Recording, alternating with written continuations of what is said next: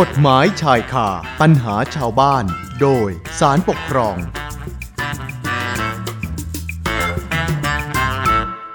เข้าสู่ช่วงเวลากฎหมายชายคาปัญหาชาวบ้านโดยสารปกครองกันต่อนะคะ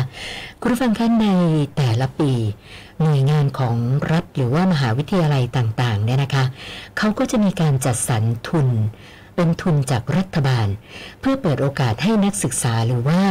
บุคลากรของหน่วยงาน ไปศึกษาต่อ เพื่อพัฒนาศักยภาพของตนเอง แล้วก็กลับมารับราชการยังหน่วยงานผู้ให้ทุนนะคะ แต่ก็มีจำนวนไม่น้อยเหมือนกันนะที่ผิดสัญญาคือรับทุนแล้วไม่มา ไม่กลับมานะก็เลยถูกฟ้องจนเป็นคดีให้เห็นเป็นข่าวตามสื่อต่างๆกันนะคะซึ่งนะถ้าผู้รับทุนเนี่ยเขามีความรู้ความเข้าใจ เกี่ยวกับหลักกฎหมายว่า สัญญาให้ทุนการศึกษานั้น เป็นสัญญาทางปกครองอย่างหนึ่งนะก็น่าจะทำให้เกิดความระมัดระวัง แล้วก็ไม่กระทำการใด ๆ ที่จะเป็นการผิดสัญญา ส่วนคดีปกครองที่วิทยากรของเราจะหยิบมาเล่าสู่กันฟังวันนี้น่ะก็เป็นกรณีพิพาทระหว่างพนักงานจ้างของอบตแห่งหนึ่ง คือเขาได้รับทุนจากหน่วยงาน ให้เข้าศึกษาต่อในมหาวิทยาลัย โดยมีข้อตกลงว่า เมื่อสำเร็จการศึกษา ก็ต้องกลับมาปฏิบัติงานชดใช้ทุนที่อบตแห่งนั้น นะคะแต่ปรากฏว่าพนักงานจ้างรายนี้ กลับขอลาออกก่อนนะคะ ซึ่งทางอบตก็เลยนำคดี ไปฟ้องต่อศาลปกครอง เพื่อให้พนักงานจ้างรายนี้ ชดใช้เงิน พร้อมเบี้ยปรับ ให้แก่อบตนะคะนะรายละเอียดของคดีที่ว่านี้จะเป็นอย่างไร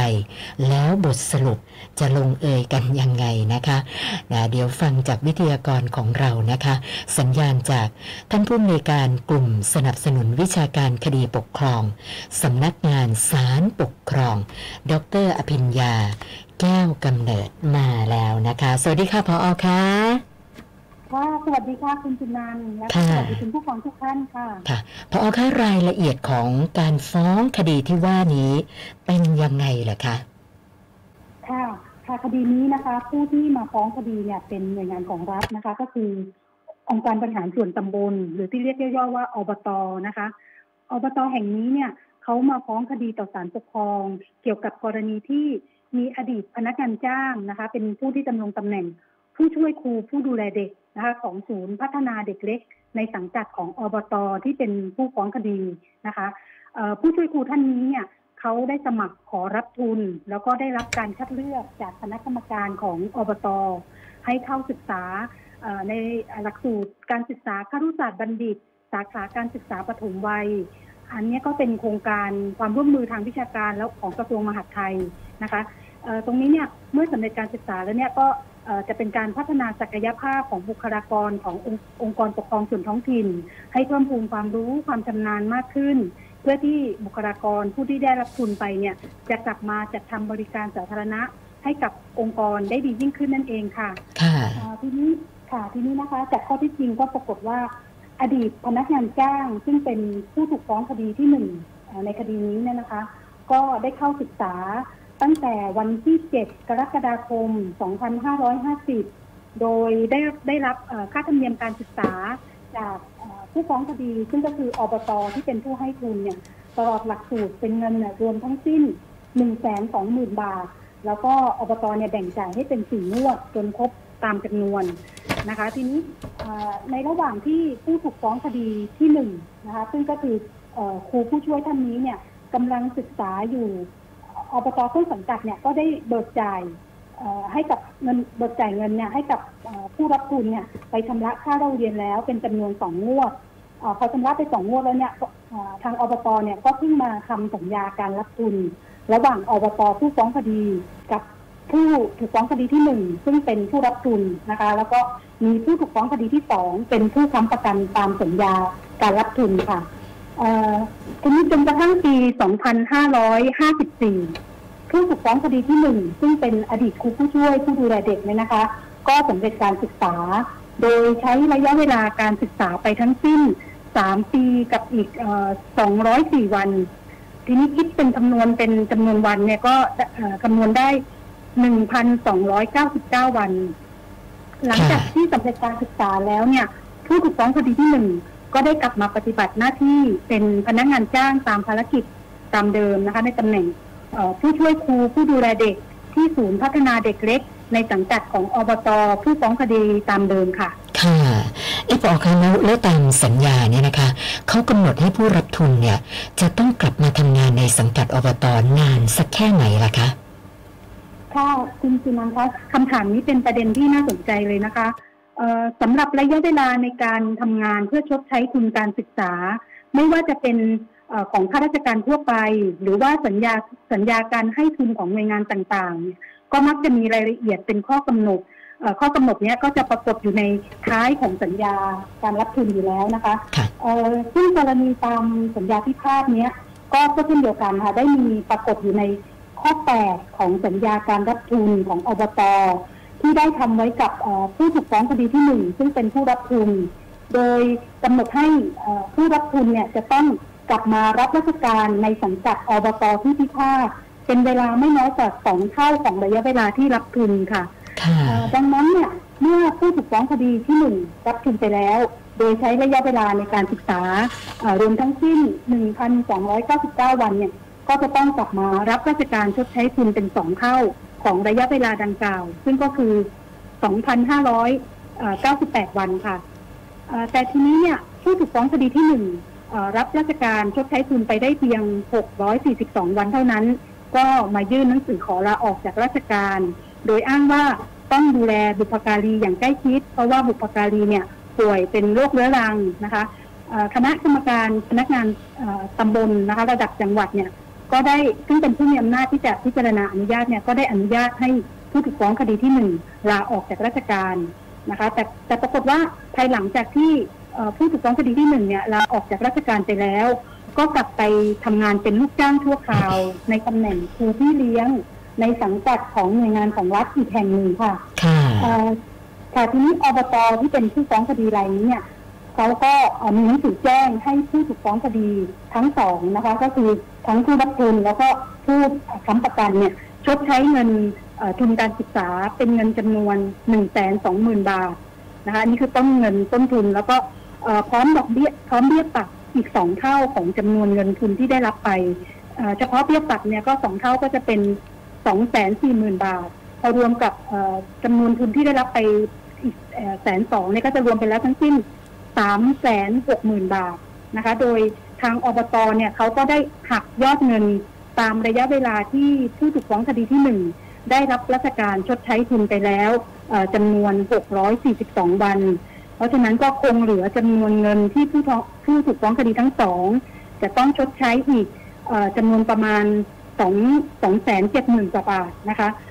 ซึ่งทางอบตเนี่ยก็ได้มีหนังสือไปถึงผู้ถูกฟ้องคดีทั้งสอง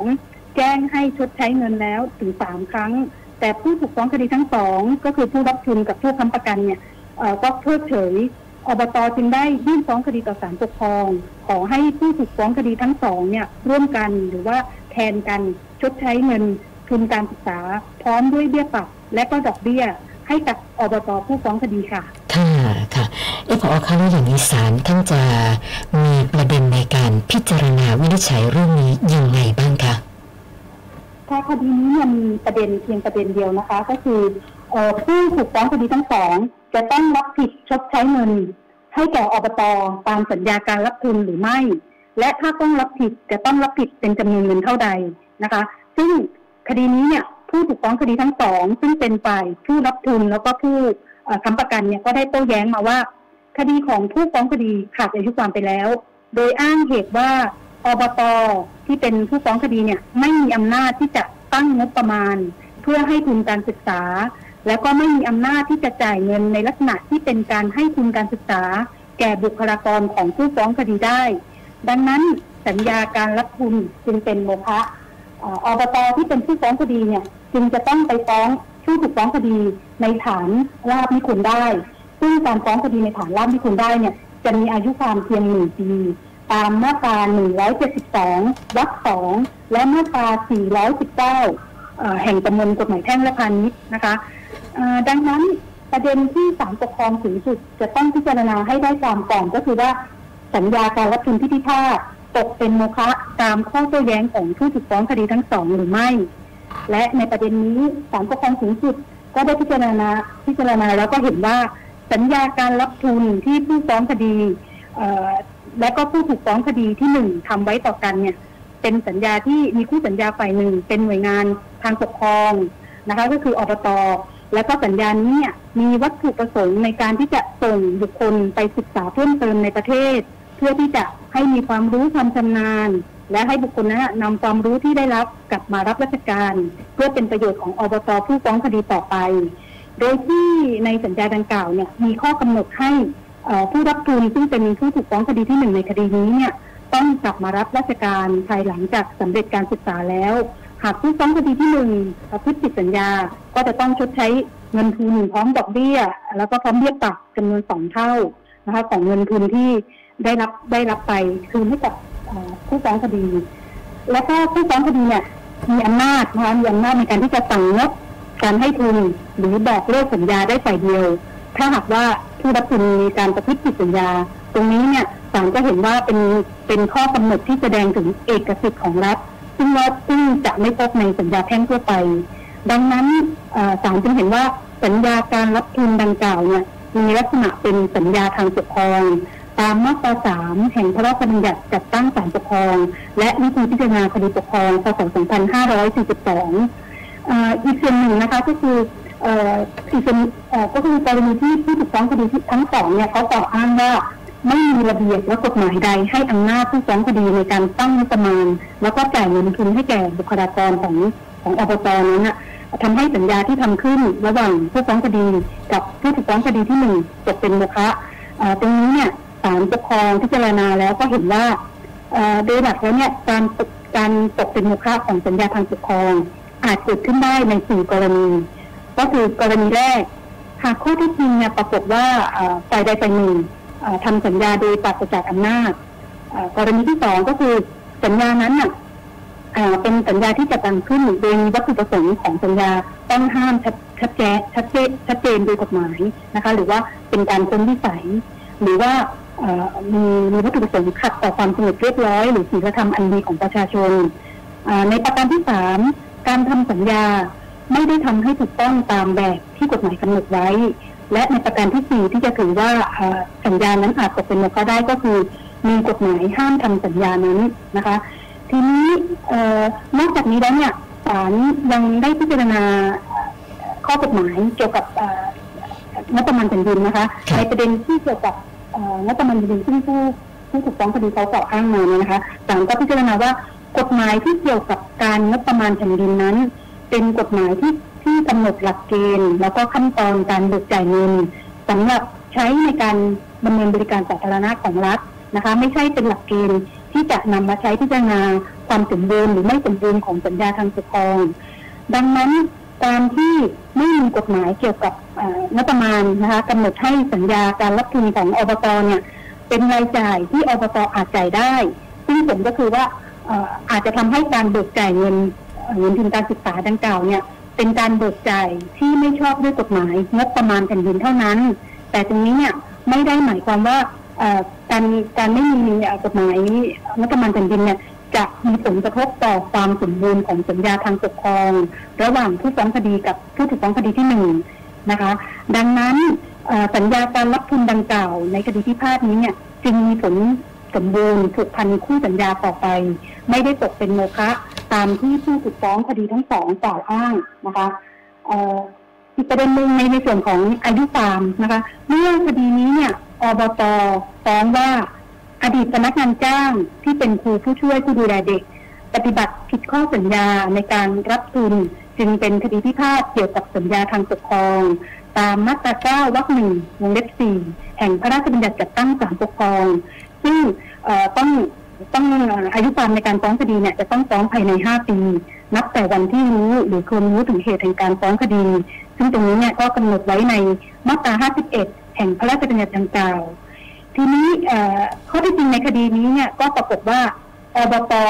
ที่ที่เป็นอบตพิพาทเนี่ยนะคะค่ะอ่าได้มีคำสั่งอนุญาตให้ผู้ถูกฟ้องคดีที่หนึ่งซึ่งเป็นผู้รับทุนเนี่ยลาออกจากราชการ โดยให้มีผลตั้งแต่วันที่ หนึ่งพฤศจิกายน 2555กรณีนี้จึงถือว่าอบตที่เป็นผู้ฟ้องคดีรู้เหตุแห่งการฟ้องคดี นับแต่วันที่หนึ่งพฤศจิกายน 2555 นะคะ เพราะเป็นวันที่มีคำสั่งอนุญาตให้ลาออก การที่ผู้ฟ้องคดีก็คืออบตนำคดีนี้เนี่ยมาฟ้องต่อศาลปกครองชั้นต้น โดยส่งทางไปรษณีย์ลงทะเบียน เมื่อวันที่ 7 ธันวาคม 2555 จึงเป็นการฟ้องคดีภายในระยะเวลาการฟ้องคดีแล้วค่ะคือไม่เกิน5ปีค่ะนะคะหลายท่านฟังมาถึงตรงนี้เนี่ยก็คงจะ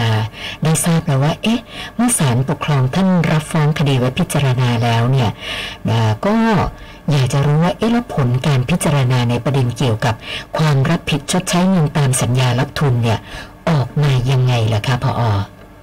ค่ะ ค่ะคดีนี้นะคะเมื่อข้อเท็จจริงศาลได้รับฟังเป็นที่ยุติว่า ผู้ถูกฟ้องคดีที่หนึ่งซึ่งเป็นผู้รับทุนใช้ระยะเวลาในการศึกษารวมทั้งสิ้นสามปีกับสองร้อยสี่วัน หรือจำนวนวันก็คือหนึ่งพันสองร้อยเก้าสิบเก้าวันนะคะ ซึ่งผู้ถูกฟ้องคดีที่หนึ่งเนี่ยจะต้องปฏิบัติราชการชดใช้ทุนให้แก่ผู้ฟ้องคดีก็คืออบตนี่นะคะสองเท่า เพราะฉะนั้นรวมระยะเวลาก็สอง 2,598 วัน ซึ่งตรงนี้ก็เป็นไปตามข้อ 8 ของสัญญาการรับทุนที่พิพาทแต่ปรากฏว่าภายหลังจากสำเร็จการศึกษาแล้วผู้ถูกฟ้องคดีที่หนึ่งได้ลาออกจากราชการ และนายกอบตที่พิพาทก็ได้มีคำสั่งให้อนุญาตให้ลาออกจากราชการได้ตามความประสงค์ซึ่งรวมระยะเวลาที่ผู้รับทุนเนี่ยเขามาปฏิบัติราชการชดใช้ทุนก็เพียง 642 วันดังนั้นเนี่ย ผู้ถูกฟ้องคดีที่หนึ่งจึงปฏิบัติราชการชดใช้ทุนไม่ครบตามกำหนดระยะเวลาที่กำหนดไว้ในสัญญารับทุน และก็ตกเป็นผู้ผิดสัญญาการรับทุนที่ทำไว้กับผู้ฟ้องคดีนะคะจึงมีความรับผิดในอันที่จะต้องชดใช้เงินทุนที่ได้รับไปแล้ว พร้อมเรียกปรับสองเท่าของจำนวนทุนที่ได้รับไปแล้ว ให้แก่อบตผู้ฟ้องคดี ซึ่งตรงนี้ก็บัญญัติเขียนไว้ชัดเจนในข้อป้าวรรคหนึ่งและวรรคสอง ของสัญญาการรับทุนที่พิพาทค่ะค่ะค่ะ คือถึงแม้ว่าผู้ที่ถูกฟ้องเนี่ยเขาจะเป็นแค่พนักงานจ้างนะแต่ว่าก็ต้องชดใช้ทุนตามสัญญาเหมือนกับเป็นข้าราชการอย่างนั้นเลยใช่ไหมคะใช่ค่ะคุณสุนันท์ที่ประเด็นนี้นะคะอดีตพนักงานจ้างรายนี้ที่เป็นผู้ถูกฟ้องคดีที่หนึ่งเนี่ยเขาก็ได้โต้แย้งมาเช่นกันค่ะว่าผู้ตนเนี่ยไม่ได้เป็นผู้ปฏิบัติผิดสัญญา เพราะเหตุว่าตามสัญญาเนี่ยระบุ กำหนดไว้เลยว่า ผู้รับทุนเนี่ยจะต้องกลับมารับราชการชดใช้ทุน แต่ผู้ฟ้องคดีก็คืออบตเนี่ยพอผู้ถูกฟ้องคดีเขากลับมาเนี่ยไม่ได้บรรจุแต่งตั้งให้ผู้รับทุนเนี่ยกลับเข้ารับราชการในเป็นพนักงานส่วนตำบลภายหลังจากสำเร็จการศึกษาแล้ว แต่ยังคงให้ปฏิบัติหน้าที่เป็นพนักงานจ้างตามภารกิจในตำแหน่งผู้ช่วยครูผู้ดูแลเด็กเช่นเดิมนะคะตรงนี้เนี่ยผู้ถูกฟ้องคดีเขาก็เห็นว่า ไม่ถือว่าเป็นการรับราชการอันเป็นการไม่ปฏิบัติตามข้อกำหนดในสัญญานะคะซึ่งประเด็นนี้เนี่ยศาลพิจารณาแล้วก็เห็นว่าวัตถุประสงค์ของการให้ทุนการศึกษาแก่บุคลากรขององค์กรปกครองส่วนท้องถิ่นตามโครงการจำร่วมมือทางวิชาการในคดีนี้เนี่ยก็เพื่อต้องการพัฒนาบุคลากรขององค์กรปกครองส่วนท้องถิ่นให้มีความรู้ความสามารถ ในวิชาในวิชาชีพนะคะ แล้วก็ให้นำความรู้ความสามารถที่ได้รับนั้นกลับมาจัดทำบริการสาธารณะที่อยู่ในอำนาจหน้าที่ขององค์กรปกครองส่วนท้องถิ่นโดยการให้ทุนตามโครงการดังกล่าวเนี่ยก็ไม่ได้จำกัดเฉพาะพนักงานส่วนตำบลที่มีฐานะเป็นข้าราชการท้องถิ่นเท่านั้น แต่รวมถึงลูกจ้างหรือว่าพนักงานจ้างขององค์กรปกครองส่วนท้องถิ่นด้วย ดังนั้น การที่บุคลากรขององค์กรปกครองส่วนท้องถิ่นที่ได้รับทุนแล้วก็จะกลับมาปฏิบัติราชการชดใช้ทุนตามสัญญาการรับทุน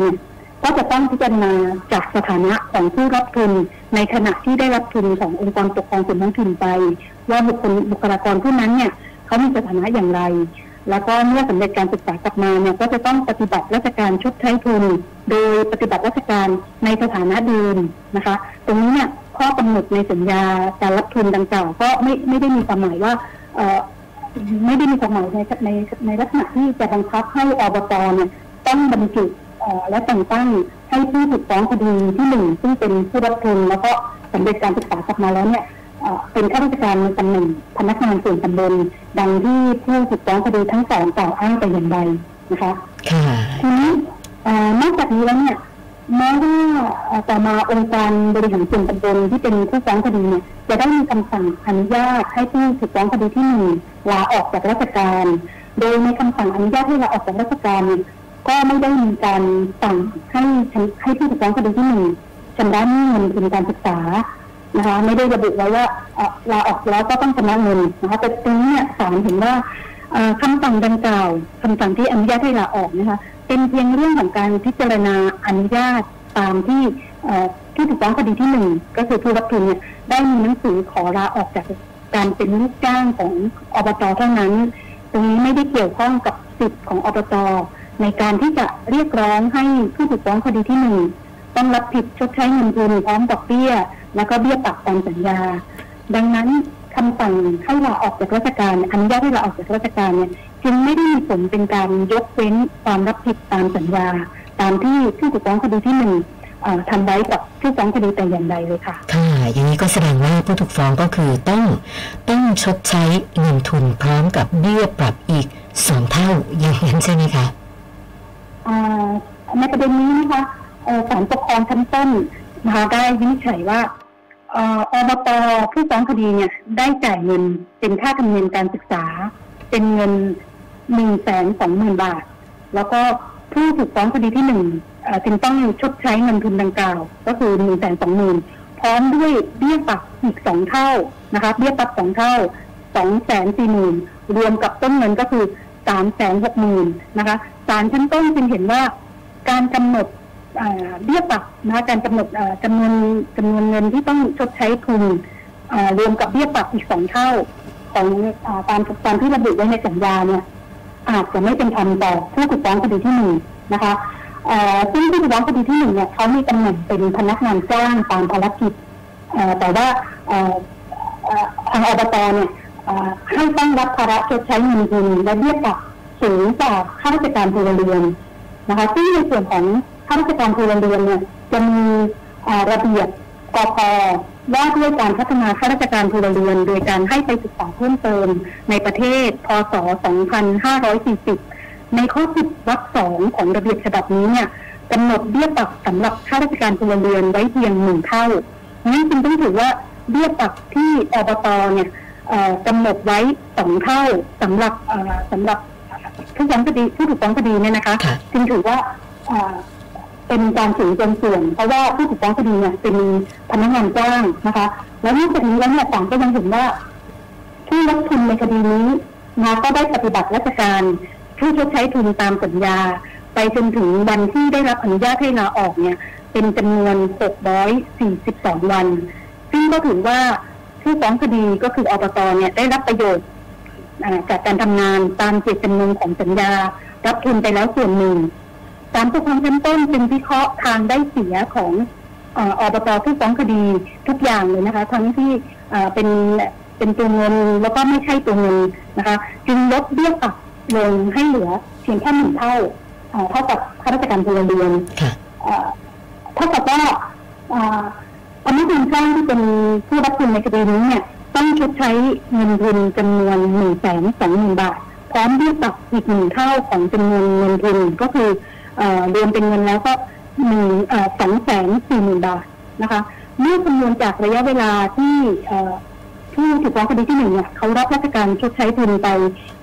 เขาต้องรับราชการชดใช้ทุนรวมทั้งสิ้นเอ่อ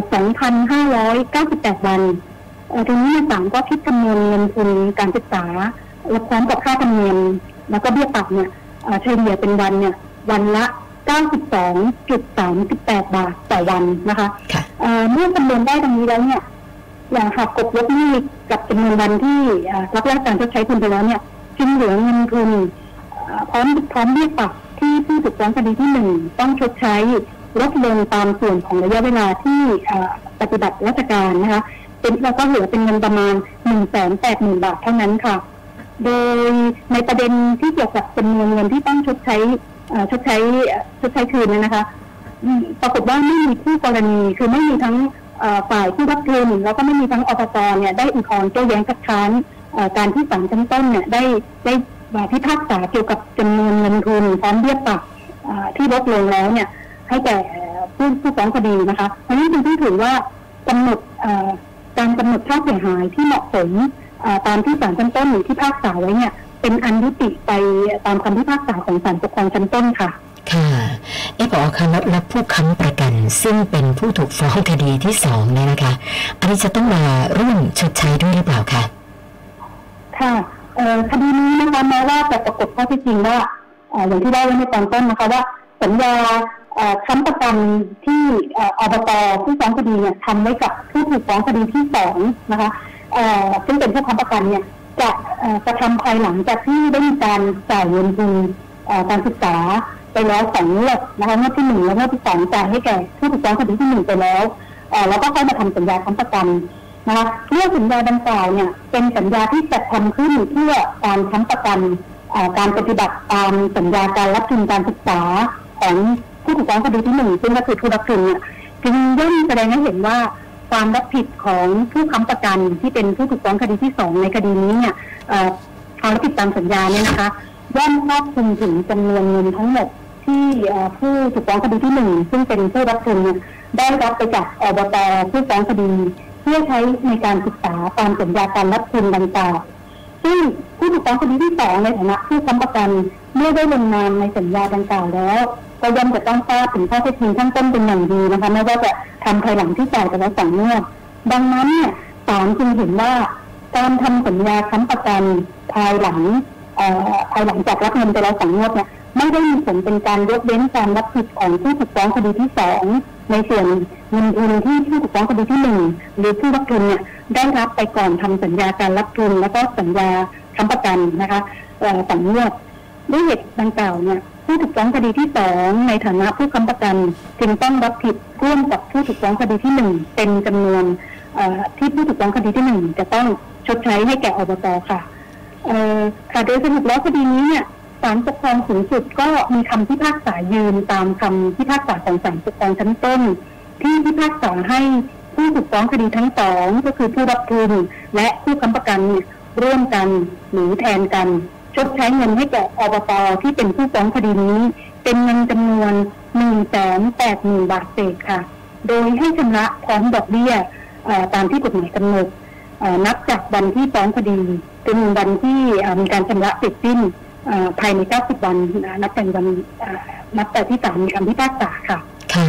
ค่ะและสำหรับค่ะขออีกนิดนึงนะคะได้คค่ะดีที่นำมาเล่านี้นะคะ เป็นคดีตามคำพิพากษาศาลปกครองสูงสุดเอ่อที่ออ่าง506ทับ2562 ค่ะ คุณชนันท์ค่ะค่ะสำหรับคดีที่พอได้นำมาเล่าสู่กันฟังในวันนี้เนี่ยพออยากจะฝากอะไรเพิ่มเติมอีกสักหน่อยไหมคะ ค่ะก็ขอฝากข้อคิดสั้นๆนะคะว่า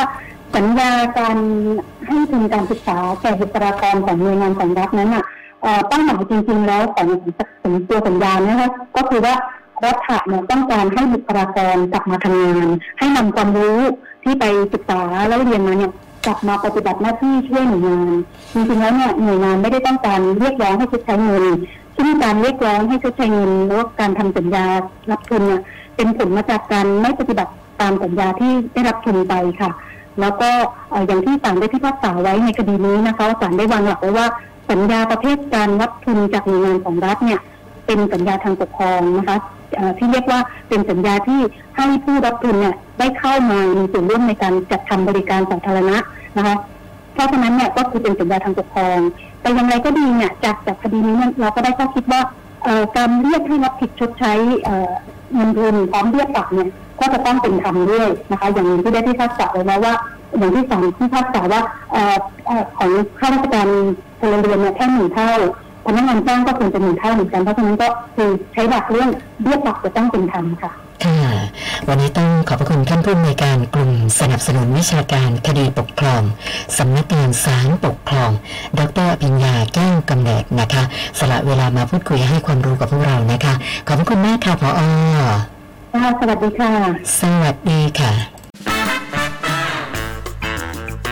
กฎหมายชายคาปัญหาชาวบ้าน โดยสารปกครอง